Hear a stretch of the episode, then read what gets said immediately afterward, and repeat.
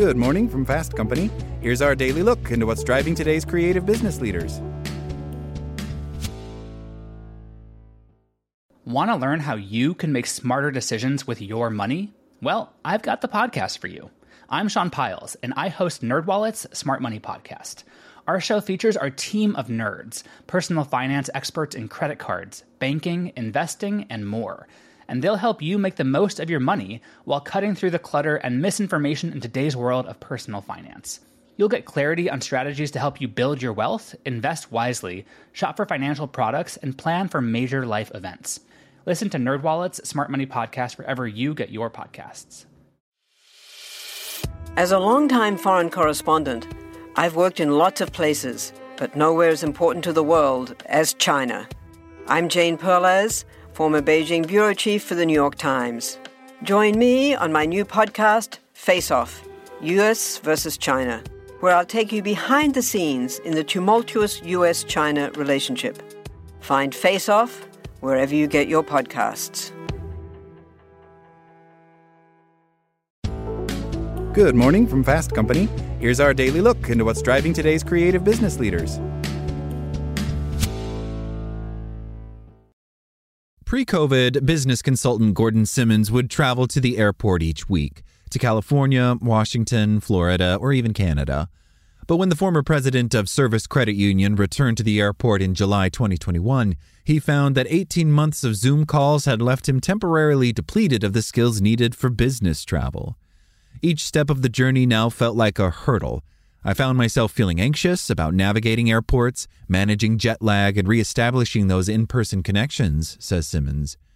Simmons isn't alone. According to management consultancy company Global Data, international business travel dropped by 75% during 2020. This is how it remained for many professionals until recently. Corporate travel has picked up again in recent months. According to Deloitte's 2023 corporate travel report, business travel grew twofold between the beginning of 2022 to the end of 2022. People are now returning to life on the road as they are to the office, yet while everyone knew that travel would be different post COVID 19, many are saying the return to business travel has left them feeling disoriented and washed out. Work psychologist Dr. Marie Helene Pelletier says that traveling post pandemic isn't just different, it's more demanding on your brain. When there is too much information to process, you may feel cognitive overload, says Pelletier. Dealing with additional travel uncertainty, navigating COVID 19 protocols, brushing off rusty social skills, and wondering where you could have done this in person meeting remotely all take up additional space in your brain, says Pelletier. While Simmons knew what to expect when it came to wearing masks, filling out forms, and getting vaccinations, he said he had concerns about fellow travelers not respecting social distancing. He found that one way to take an element of stress out of traveling was to reestablish connections before he hit the airport. I found it helpful to reach out to my network and rekindle relationships by Zoom before traveling. This not only strengthens business connections, but also makes me feel more comfortable and confident in face to face interactions. While some business could happen in the virtual world, Simmons says he believes making in person connections is necessary. As someone who has spent their entire working life building and nurturing relationships, I still think nothing beats a coffee and a chat with like minded individuals.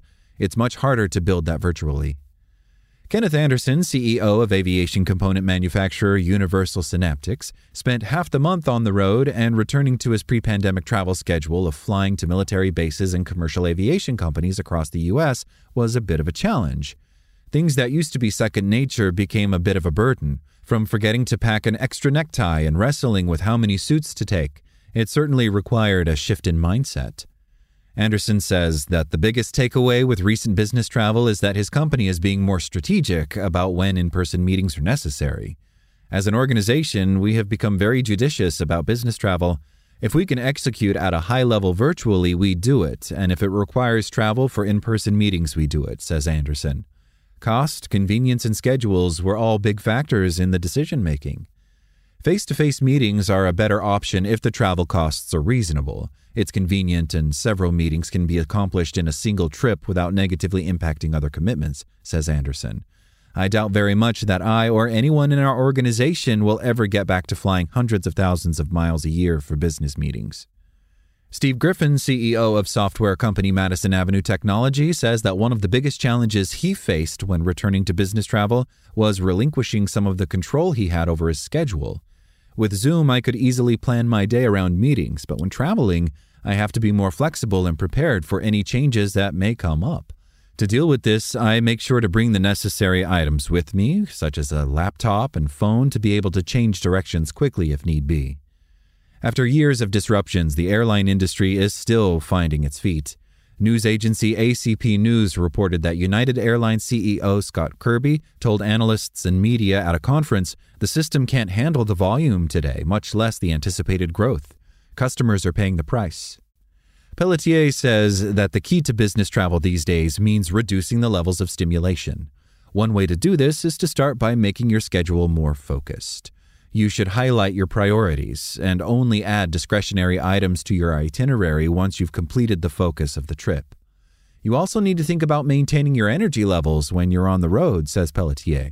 This could be downloading the Timeshifter app that helps you avoid jet lag by resetting your circadian rhythms by timing when you receive light exposure, passing on the champagne on board the plane, or skipping an unnecessary breakfast meeting to squeeze in a trip to the gym. Kathy Bennett, CEO of packaging company Bennett Packaging, says she found security in creating some sense of structure. I would write a detailed itinerary, collate all of my documents in one place, and book things as early as I can, says Bennett. Regaining some control over my travel after it had been halted for me for so long was integral to feeling safe and empowered. Mark Hardgrove, CEO of SEO company The Hoth, took a tip from the wellness world to give some structure to this new way of working he chose to create a journal and record details of his work trips, including any anxiety he felt. This worked really well for tracking my mood over time and serving as a reminder to myself of my accomplishments, he says. I can look back on my experiences and use them to inform my decisions moving forward. Some of the pre flight panic can be removed by applying for TSA PreCheck or Global Entry. For 78 to $100, you don't have to worry about taking off your shoes or your jacket or pulling your laptop out of your bag for the next five years. But time management strategist Kelly Nolan says there are other tricks you can try too. Nolan says that one way you can reduce the mental load of travel logistics is to get the moving pieces out of your head and into your calendar. For each trip, in addition to blocking out your flight times in your calendar, block out commuting time to the airport and anything else you need to do before then, says Nolan. She says you should try the same strategy when you return. Especially after a multi day trip, consider blocking the first four working hours that you're back from meetings. This will give you some breathing space to settle back into work and get to grips with what transpired while you were away, says Nolan. That's all today from Fast Company. Talk to you tomorrow.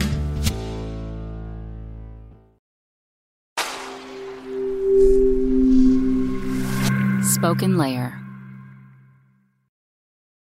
Want to learn how you can make smarter decisions with your money? Well, I've got the podcast for you. I'm Sean Pyles, and I host NerdWallet's Smart Money Podcast. Our show features our team of nerds, personal finance experts in credit cards, banking, investing, and more. And they'll help you make the most of your money while cutting through the clutter and misinformation in today's world of personal finance. You'll get clarity on strategies to help you build your wealth, invest wisely, shop for financial products, and plan for major life events. Listen to NerdWallet's Smart Money Podcast wherever you get your podcasts.